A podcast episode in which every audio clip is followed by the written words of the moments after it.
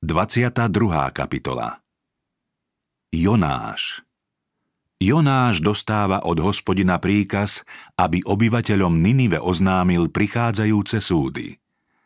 On sa však zo strachu vydáva na opačnú stranu do Taršíša. Jedným z najväčších starodávnych miest z obdobia rozdeleného Izraela bolo Ninive, hlavné mesto Asýrskej ríše – bolo založené na úrodných brehoch rieky Tigris krátko potom, ako sa ľudia rozutekali po stavbe babylonskej veže.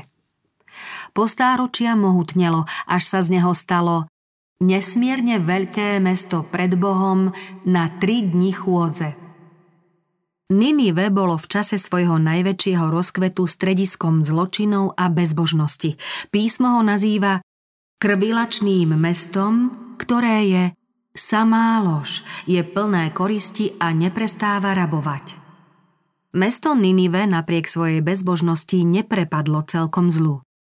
Ten, ktorý vidí všetkých ľudí a jeho oko zhliadne všetko vzácne, videl v tomto meste mnohých, ktorí túžili po niečom lepšom a šľachetnejšom a tí by sa pri možnosti poznať živého Boha ochotne odvrátili od svojej bezbožnosti a uctievali by ho. Preto sa im vo svojej prozreteľnosti neklamne zjavil, aby ich, ak je to ešte možné, priviedol k pokániu. Boh si za nástroj svojho diela vybral proroka Jonáša, Amitajovho syna, ktorý počul slovo hospodinovo. Staň, choď do veľkého mesta Ninive a káž proti nemu, lebo ich nešlachetnosť vystúpila predo mňa. Keď si Jonáš uvedomil ťažkosti súvisiace s týmto poslaním a svoju nepripravenosť splniť Boží príkaz, zápasil s pochybnosťami, či je táto výzva rozvážna. Z čisto ľudského hľadiska dospel k záveru, že zvestovaním zjaveného posolstva v takom pyšnom meste sa nič nedocieli. Ako by na chvíľu pozabudol, že Boh, ktorému slúži, je vševediaci a všemohúci. Kým pochyboval a váhal, Satan mu tak zaútočil na myseľ, že sa ho zmocnil veľký strach. Vstal, aby ušiel spred hospodina do Taršíša. Odišiel do Jaffy, vyhľadal loď, ktorá sa chystala vyplávať Zaplatil cestovné, vystúpil na ňu, aby odišiel s nimi. Boží rozkaz ukladal Jonášovi veľkú zodpovednosť. Ten však, ktorý mu kázal ísť do Ninive, mal moc podoprieť svojho posla a pomôcť mu k úspechu – Keby bol prorok bez zaváhania poslúchol, mohol sa zaobísť bez nejedného trpkého zážitku a bol by na vlastných skúsenostiach poznal veľkosť Božieho požehnania. Hospodin však Jonáša neopustil ani vo chvíľach zúfalstva. Prorok musí prejsť viacerými skúškami a obstáť v množstve rôznych príhod. Tým sa mala obnoviť jeho dôvera v Boha a v jeho nekonečnú spásnu moc. Jonáš mohol už pri prvej Božej výzve pokojnou úvahou dospieť k záveru, že každá snaha o únik pred zverenou zodpovednosťou je nerozvážna.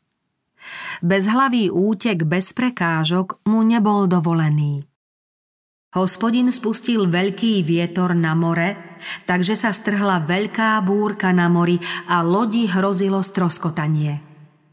Námorníci dostali strach a každý volal na svojho boha. Pohádzali do mora náklad, ktorý bol na lodi, aby ju urobili o to ľahšou. Ale Jonáš zostúpil dovnútra lode, ľahol si a tvrdo zaspal – kým námorníci prosili svojich pohanských bohov o pomoc, správca lode vyhľadal Jonáša a veľmi znepokojený povedal Prečo spíš? Vstaň, volaj k svojmu bohu a zda sa Boh rozpomenie na nás a nezahynieme. Muž cez palubu Modlitby muža, ktorý sa vyhýbal povinnosti, však pomoc nepriniesli. Námorníkom napadlo, že nezvyčajná prudkosť búrky bude určite znamením hnebu ich božstiev, preto navrhli losovať, aby sa dozvedeli, ako vraveli, pre koho nás stihlo toto nešťastie. Losovali teda a pretože los spadol na Jonáša, spýtali sa ho. Povedz nám, pre koho nás stihlo toto nešťastie, aké je tvoje povolanie a odkiaľ prichádzaš. Kde je tvoja vlast a z akého národa pochádzaš? On im odpovedal – som Hebrejec a vzývam hospodina, Boha nebies, ktorý utvoril more i suchú zem. Vtedy sa tí muži náramne preľakli a povedali mu Čo si to urobil? Tí muži totiž vedeli, že uteká pred hospodinom, lebo im to povedal. Potom mu povedali Čo máme urobiť s tebou, aby sa more pod nami utíšilo? lebo more sa búrilo čoraz väčšmi. On im odpovedal – Chyťte ma a hoďte do mora a more sa vám utíši, lebo viem, že pre mňa sa strhla táto veľká búrka nad vami. Tí muži však veslovali, aby sa vrátili na suchú zem, ale nemohli, lebo more sa čoraz väčšmi búrilo proti ním. Potom volali na hospodina. Ach, hospodine, Nedaj nám zahynúť pre život tohto muža a neuvaľ na nás nevinne preliatu krv, lebo ty, hospodine, si urobil, ako sa ti ľúbilo. Na to chytili Jonáša a hodili ho do mora a more prestalo zúriť. Tu zachvátil mužov nesmierný strach pred hospodinom i obetovali hospodinovi obeď a zaviazali sa sľubmi. Hospodin nastrojil veľkú rybu, aby pohltila Jonáša a Jonáš bol vo vnútri ryby tri dni a tri noci. I modlil sa Jonáš zvnútra ryby k hospodinovi, svojmu Bohu. Na hospodina volal som zo svojho súženia a on ma vyslyšal. Z útrop podsvetia som kričal, vypočul si môj hlas – Uvrhol si ma do hlbiny uprostred mora a obklúčil ma prúd, všetky tvoje príboje a vlny cezo mňa sa prevalili. Ja som povedal, zahnaný som spred tvojich očí, ako ešte pohliadnem na tvoj svetý chrám. Obklúčili ma vody až po hrdlo, hlbina ma obkolesila, chaluhami ovinula hlavu. Zostúpil som do zeme až k základom vrchov, jej závory sa zavreli za mnou na veky. Ty si však vytiahol život môj z jamy, hospodine, Bože môj. Keď prahla duša vo mne, na hospodina som sa rozpomenul a moja modlitba prenikla k tebe do tvojho svetého chrámu. Tí, čo sa pridržajú ničomných bôžikov, opúšťajú svoj prameň milosti – ale ja s hlasitou vďakou budem ti obetovať a splním, čo som ti slúbil. U hospodina je vyslobodenie. Tak nakoniec dospel Jonáš k poznaniu, že hospodin je záchranou. Kajal sa, uznal Božiu spásnu moc a potom bol vyslobodený z nebezpečenstva hlbín a vybrhnutý na suchú zem v Ninive. Boží služobník dostal nový príkaz varovať Ninive. Slovo hospodinovo zaznelo po druhý krát Jonášovi takto. Vstaň, choď do veľkého mesta Ninive a káž mu, čo ti poviem. Prorok už teraz nerozmýšľal ani nepochyboval, ale bez váhania poslúchol. Vstal a šiel do Ninive podľa rozkazu hospodinovho. Len čo Jonáš vošiel do mesta, hneď začal hlásať posolstvo. Ešte 40 dní a Ninive bude vyvrátené. Z jednej ulice šiel do druhej a zvestoval varovanie. Posolstvo neznelo nadarmo. Volanie v uliciach bezbožného mesta šlo z úst do úst, takže všetci obyvatelia počuli varovný oznam. Pôsobenie Božieho ducha bolo také účinné, že ľudia pochopili jeho vážnosť a mnohí sa pre svoje hriechy chveli a v hlbokej pokore sa kajali. Vtedy uverili Niniučania Bohu, vyhlásili pôst od najväčšieho po najmenšieho a obliekli sa do vrecoviny. Keď sa správa o tom dostala k Ninivskému kráľovi, ten vstal zo svojho trónu, zložil zo seba plášť, odial sa vrecovinou a sadol si do popola. Potom dal rozhlásiť po Ninive ako rozhodnutie kráľa a jeho šľachticov. Nech ani ľudia, ani zvieratá, rožný statok, ani ovce neokúsia nič, nech sa nepasú, ani vodu nech nepijú. A nech sa ľudia i zvieratá odejú vrecovinou a mocne volajú k Bohu. Nech sa každý odvráti od svojej zlej cesty a od násilia, čo má na rukách. Kto vie, a zda sa Boh znova zľutuje, odvráti sa od svojho blčiaceho hnevu a nezahynieme. Pretože sa kráľ a šľachtici spolu s jednoduchými ľuďmi, veľkými i malými, na Jonášovo kázanie kajali a spoločne volali k nebeskému Bohu, Boh sa nad nimi zmiloval. Hospodin videl ich skutky, že sa odvrátili od zlej cesty – bolo mu ľúto dopustiť nešťastie, ktorým im pohrozil a nedopustil ho. Trest bol odvrátený. Boh Izraela bol v pohanskom svete vyvýšený a zvelebený a Boží zákon opäť získal vážnosť. Neuplynulo však mnoho rokov a Ninive sa stalo korisťou okolitých národov, pretože zabudlo na Boha. Znova spišnelo a bolo plné samochvály. Jonáš túži zomrieť. Keď Jonáš poznal, že hospodin chce ušetriť mesto, ktoré sa pri všetkej svojej bezbožnosti predsa len vo vrecovine a v popole kajalo, mal byť prvý, kto sa raduje z úžasnej Božej milosti. Namiesto toho však podľahol sebalútosti v obave, že by ho ľudia mohli pokladať za falošného proroka. Vlastnú vážnosť si cenil až tak, že celkom prehliadol nekonečnú hodnotu ľudí v tomto bezbožnom meste. Boží súcit s kajúcnými Ninivčanmi? Jonášovi sa to veľmi nepáčilo a nahneval sa. Či som nehovoril o tom, keď som bol ešte vo svojej krajine? Preto som chcel prv ujsť do Taršíša, lebo som vedel, že ty si Boh milostivý, ľútostivý, zhovievavý a bohatý v dobrote. Ty ľutuješ nešťastie. Jonáš znova podľahol svojej náchylnosti pochybovať, opäť ho zachvátila malomyselnosť a stratil o všetko záujem. Ľahšie sa mu zdalo zomrieť, než hľadieť na ušetrené mesto. Vo svojom sklamaní zvolal. Teraz, hospodine, vezmi môj život, lebo mi je lepšie zomrieť ako žiť. Hospodin sa spýtal, či si sa právom rozhneval? Jonáš vyšiel z mesta a usadil sa východne od mesta. Urobil si tam chatku a sedel pod ňou v tôni, aby videl, čo sa bude v meste diať. Hospodin Boh dal vyrásť ricínovníku a ten vyrástol nad Jonášom, aby mal tieň nad hlavou a tak ho vytrhol z jeho nevôle. Jonáš sa prenáramne zaradoval ricínovníku. Hospodin potom poučil Jonáša. Na druhý deň zasvitania Boh nastrojil červa, ktorý napadol ricínovník a ten vyschol.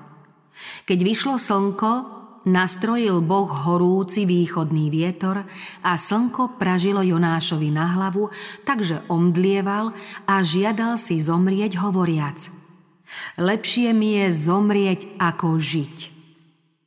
Hospodin znova oslovil svojho proroka. Či si sa právom rozhneval pre ricínovník? Prorok odvetil. Právom som sa rozhneval až na smrť. Hospodin povedal – Tebe je ľúto ricínovníka, pri ktorom si sa nenamáhal a ktorý si nepestoval, ktorý za noc vyrástol a za noc zahynul. A mne nemá byť ľúto Ninive, veľkého mesta, v ktorom je viac ako 120 tisíc ľudí, ktorí nevedia rozlišovať medzi tým, čo je napravo a čo naľavo a k tomu mnoho dobytka? Jonáš bol zmetený a pokorený. Nechápal, že Boh chcel Ninive zachrániť. No prorok aj tak splnil zverené poslanie, varoval to veľké mesto. Hoci sa teda predpovedaná udalosť nakoniec nestala, Božie varovné posolstvo padlo na úrodnú pôdu. Medzi pohanmi sa zjavila sláva Božej milosti. Tí, ktorí tak dlho sedeli v tme a temnote, spútaní biedou a okovami, vo svojom súžení volali k hospodinovi a on ich zachránil z úzkostí, vyviedol ich z tmy a temnoty a roztrhal im putá. Poslal svoje slovo a uzdravil ich a z hrobu ich vyslobodil. Kristus sa za svojho pozemského pôsobenia zmienil o požehnaní Jonášovho kázania v Ninive, a obyvateľov onoho pohanského mesta porovnával s Božím ľudom, žijúcim v jeho dobe. Povedal, Niniučania povstanú na súde s týmto pokolením a odsúdia ho, lebo oni sa kajali na Jonášovo kázanie. A tu je kto si väčší ako Jonáš. Kristus prišiel do sveta plného obchodného ruchu, hádok medzi kupujúcimi a predávajúcimi, pričom sa ľudia všemožne snažili získať pre seba, čo sa dalo. V tomto zhone zaznel Kristov hlas ako Božia polnica. Veď čo osoží človekovi, ak získa aj celý svet, ale svojej duši uškodí? Za čo vymení človek svoju dušu? Ako Jonášova reč bola znamením pre Ninivčanov, tak bola Kristova reč znamením pre jeho súčasníkov. Aká odlišná bola však ich ozvena. Spasiteľ napriek ľahostajnosti a výsmechu mnohých poslucháčov pôsobil stále, kým nesplnil svoje poslanie.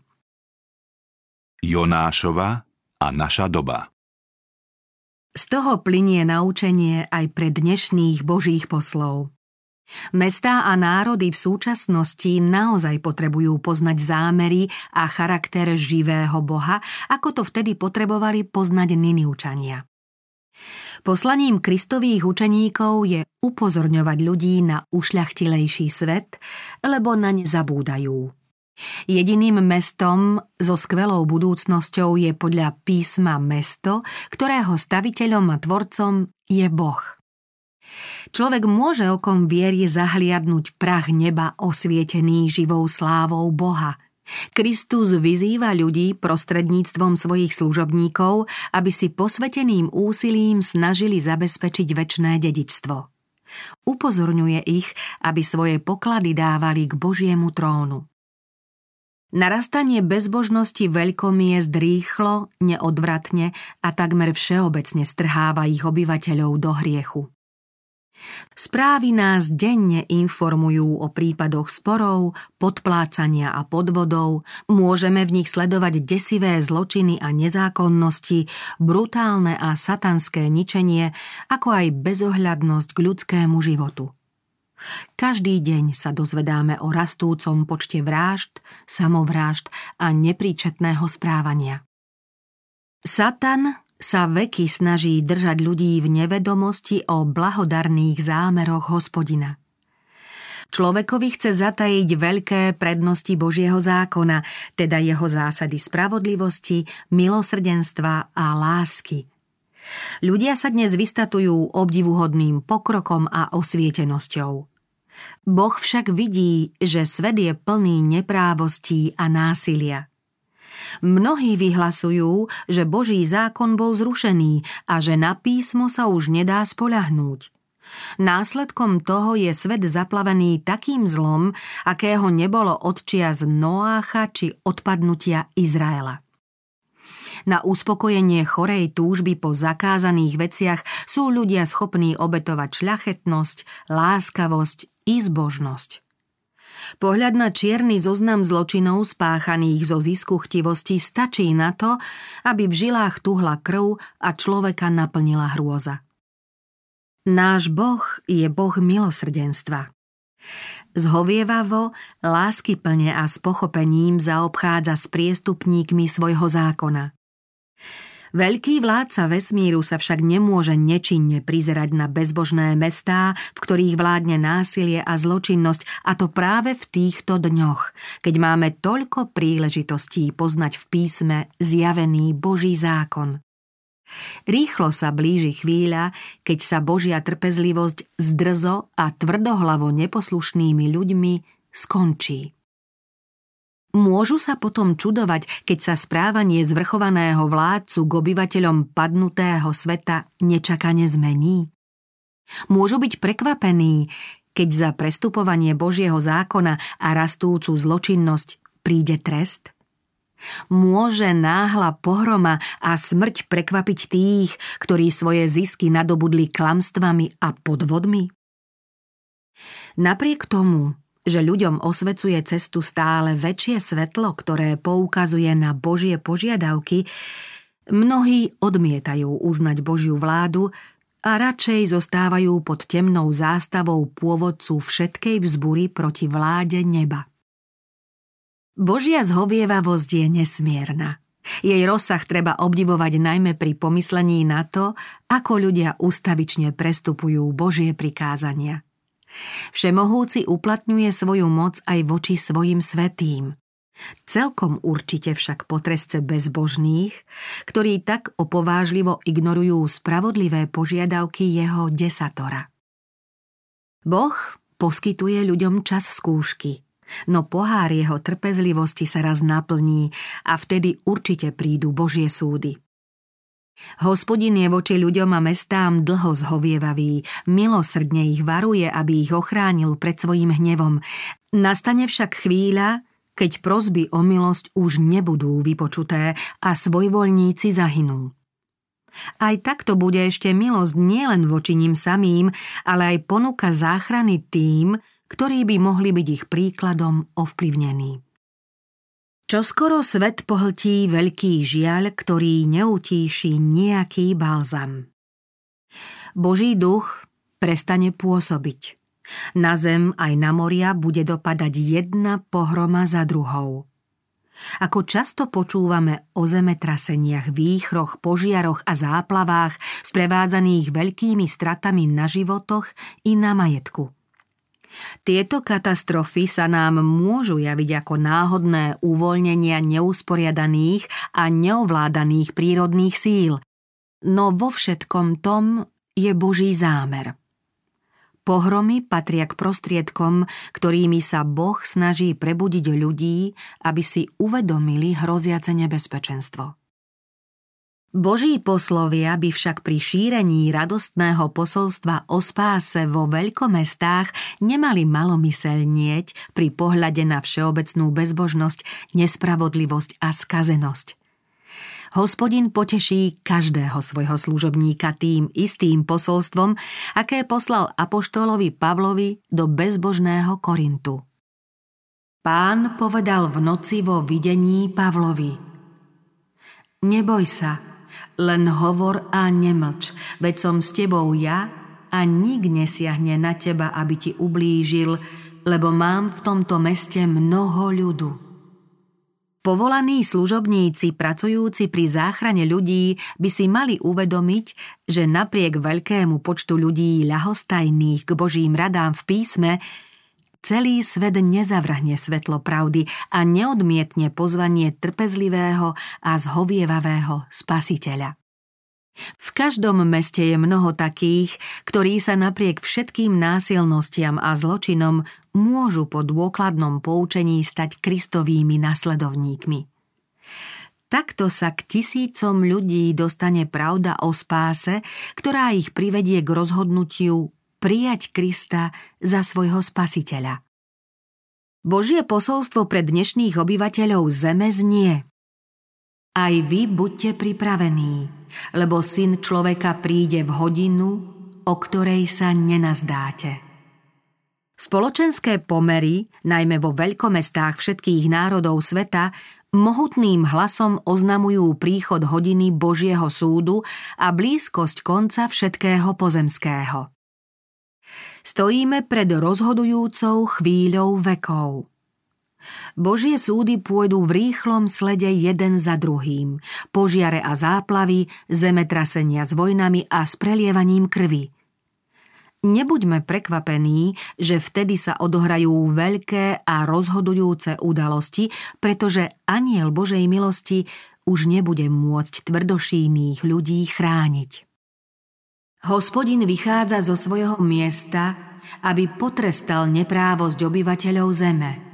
A zem odhalí krv biliatu na ňu a nebude už zakrývať svojich zavraždených. Búrka Božieho hnevu sa chystá a obstoja len tí, ktorí príjmajú pozvanie milosti, ako ho prijali obyvatelia Ninive v Jonášovej zvesti – a ktorí sa posvecujú ochotou poslušne žiť podľa prikázaní zvrchovaného vládcu. Len spravodliví budú skrytí s Kristom v Bohu, kým sa pohroma neskončí.